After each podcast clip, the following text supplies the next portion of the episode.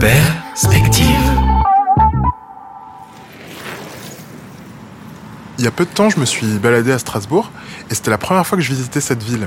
Et ce qui m'a marqué, c'est à quel point cette ville est hyper optimisée pour les cyclistes. Il y a des pistes cyclables sécurisées partout. Et ça, c'est encore loin d'être le cas dans toutes les villes.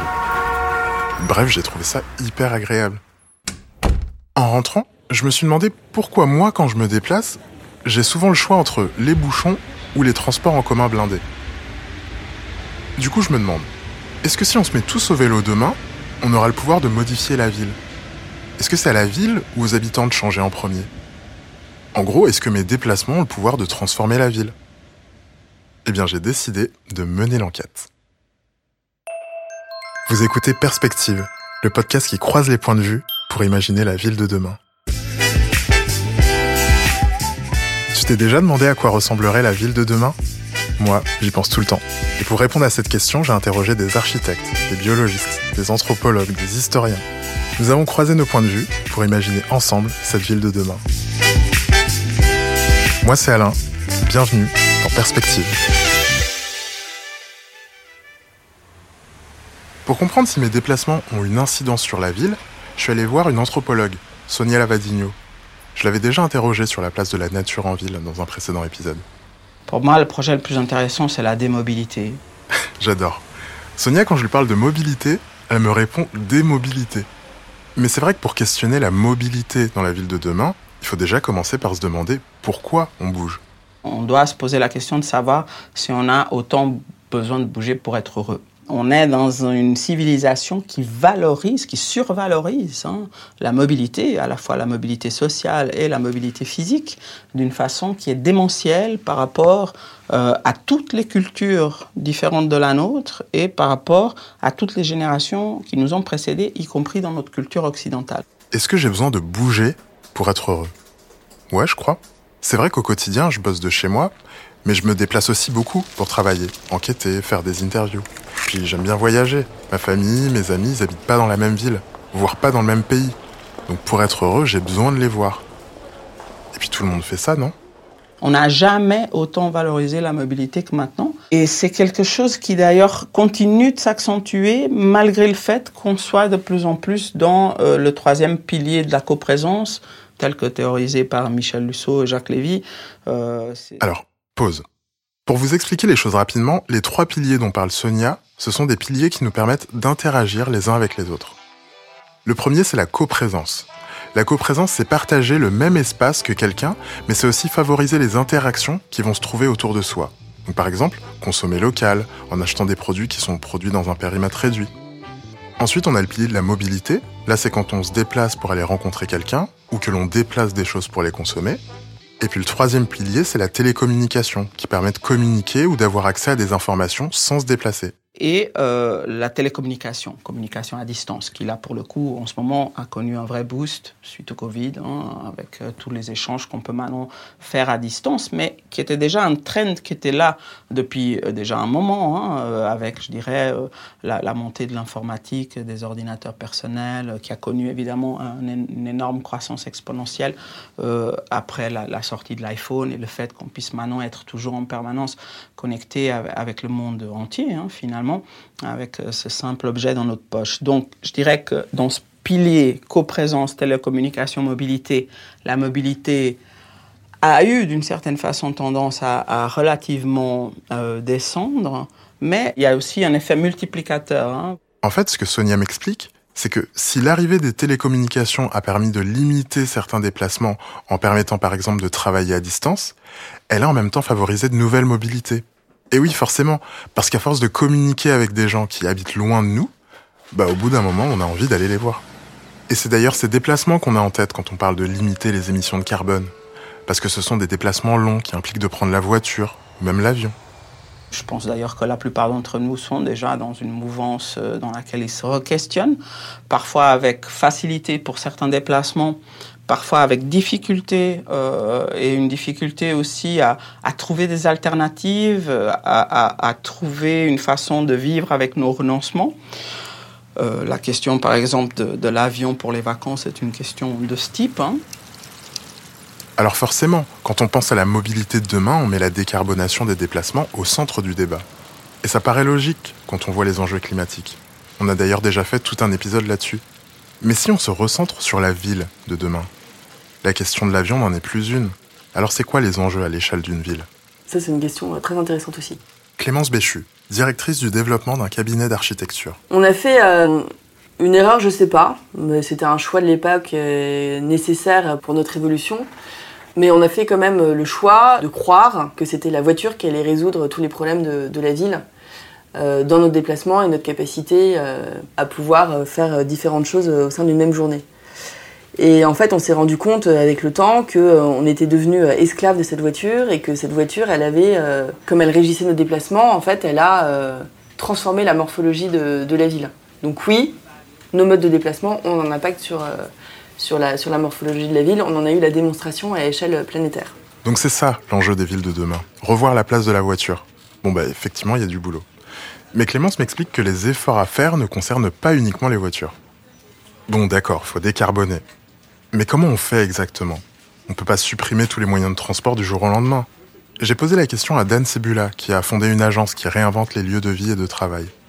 Alors forcément, je lui ai demandé comment, selon lui, on pouvait réinventer la mobilité. Euh, c'est un sujet euh, hyper important parce qu'on pense la mobilité autour de l'usager qu'on pourra aussi développer euh, la ville, les villages, le bâti, où chacun a sa place, mais où on, peut, on peut être commun. C'est-à-dire sans mobilité, sans réflexion autour de la mobilité, on aura du mal à adresser vraiment tous les enjeux de la ville de demain. Euh, je pense qu'il faut vraiment réfléchir la ville en se disant en fait on est des humains avant d'être des urbains. Et donc euh, aujourd'hui on, voit bien euh, une réalité nouvelle qui se dessine, on n'est plus dans la tendance, c'est que clairement en fait la voiture ne peut plus avoir la place qu'elle a occupée en ville jusqu'à ces dernières années. Et donc il faut, il faut transformer tout cela. Et c'est là où ça devient compliqué puisque on doit changer les habitudes. Et c'est aussi pour ça que sur ce sujet-là, il faudrait qu'on mette un peu plus d'enthousiasme et moins cristalliser les colères, parce que euh, parce que c'est vrai que c'est embêtant hein, de plus prendre sa voiture. Enfin, quand on change d'habitude, au début, on est embêté parce qu'il faut retrouver un équilibre autre et que euh, ça nécessite de faire des arbitrages. Et euh, transforme les mobilités au bénéfice de mobilités plus douces. Ce que j'entends dans les discours de Dan et Clémence, c'est que le futur des villes et de la mobilité en ville réside dans la modification des usages de leurs habitants. Alors moi je veux bien changer d'usage, adopter des mobilités douces, mais je me déplace comment concrètement? C'est intéressant comme question parce que finalement je pense qu'il n'y a pas une seule réponse. Dan Sebula, expert en immobilier serviciel. La mobilité douce, à mon sens, c'est une mobilité qui est plus individuelle, moins collective, et c'est une mobilité qui utilise des énergies justement douces ou vertes ou euh, euh, moins polluantes. Donc euh, euh, on est envahi de trottinettes, euh, de vélos, mais euh, c'est ce qui permet finalement à la ville de mieux circuler, d'être un tout petit peu plus, encore plus vertueuse. Ce que Dan m'explique, c'est qu'aujourd'hui, pour favoriser l'usage de ces mobilités douces, on conçoit des bâtiments qui intègrent ces nouvelles habitudes. On prévoit des locaux pour les vélos, les trottinettes, des espaces pour les réparer aussi. Parce qu'on est d'accord, changer votre chambre à air devant la terrasse de vos voisins, c'est quand même pas l'idéal. La mobilité douce, en plus, on la voit se rattacher à des actifs immobiliers. Il n'y a pas d'immeuble de bureau aujourd'hui sans mobilité douce ou sans euh, réparation de vélo. Donc là aussi, la mobilité douce devient un service euh, que l'immobilier pourra utiliser pour justement euh, adresser tous les enjeux des usagers, de leur permettre vraiment la mobilité. Et en y regardant de plus près, les mobilités douces investissent aussi le monde du travail. C'est pour ça que tous les nouveaux projets d'immeubles de bureaux se développent autour des transports en commun et qu'on trouve des vélos, trottinettes et autres véhicules électriques au milieu des places de parking. On peut difficilement faire un, nouveau lieu de travail si on ne pense pas euh, finalement la, façon d'y accéder. Dans les immeubles de bureaux, on intègre euh, toujours une notion de mobilité douce euh, pour permettre en fait à chacun de pouvoir travailler comme il le souhaite. Ça devient un enjeu serviciel très très très important. Je comprends donc que l'effort à faire se situe des deux côtés. Évidemment qu'en tant qu'usager, j'ai la responsabilité de repenser ma mobilité pour qu'elle soit la moins polluante possible, donc avoir le réflexe mobilité douce et transport en commun par exemple. Mais il faut aussi que cet effort soit soutenu par les villes, les acteurs du territoire, du secteur privé, pour que l'usage de ces mobilités soit facilité et encouragé. Et puis il y a une autre piste dont on n'a pas encore parlé, et elle m'a été soufflée par Sonia Lavadino lors de mon entretien avec elle. Étudier les usages des citadins en tant qu'anthropologue urbaine, c'est un peu son rayon. Et à ce titre, elle m'a parlé de notre rapport au temps. Et la problématique aujourd'hui, c'est qu'on a rarement une heure de marche à investir. Enfin, on a rarement une heure à investir dans la marche. Remarquez, vous investissez sans problème une heure dans les bouchons ou une heure dans un RER. Donc, à la fin, vous avez quand même investisseur. Je la trouve passionnante, cette idée, parce qu'elle fait penser la mobilité en ville autrement. Par exemple, c'est vrai que quand je veux aller quelque part, j'ai toujours ce réflexe de me dire comment est-ce que je peux y aller le plus rapidement possible? Donc en général, je prends le bus, euh, un taxi, un scooter.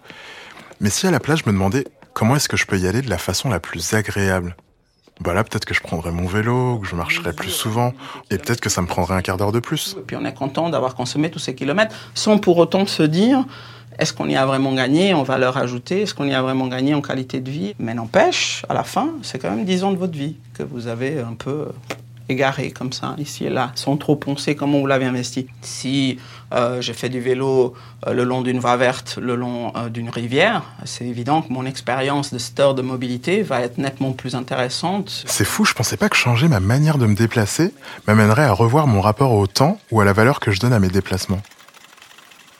Et ce que m'explique Sonia, c'est que certaines villes comme Pontevedra en Espagne ont déjà compris cette mécanique et elles se sont adaptées pour justement apporter de la valeur dans la mobilité.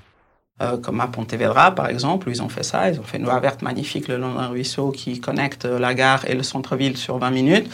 Et puis, ben, ils n'ont pas mis de bus parce qu'il n'y avait pas besoin. Et les gens vont à pied, tranquillement, ou à vélo, sur cet endroit qui est tellement agréable. C'est une vraie expérience. Toutes ces perspectives partagées par Sonia, Clémence et Dan, elles me font replonger dans mon questionnement de départ. Est-ce que mes déplacements ont le pouvoir de transformer la ville? Ben, J'ai eu la confirmation que oui, mes déplacements avaient clairement un impact sur la manière dont était organisée ma ville. On l'a vu, la voiture a transformé les villes au siècle dernier.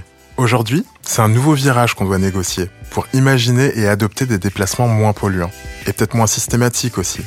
Et pour ça, il y a la piste des mobilités douces et puis il y a aussi des pistes plus personnelles, plus individuelles qui impliquent par exemple de se poser la question pour chaque déplacement est-ce que je veux bouger vite ou est-ce que je veux bouger mieux? Je vous laisse y réfléchir pendant votre prochain trajet.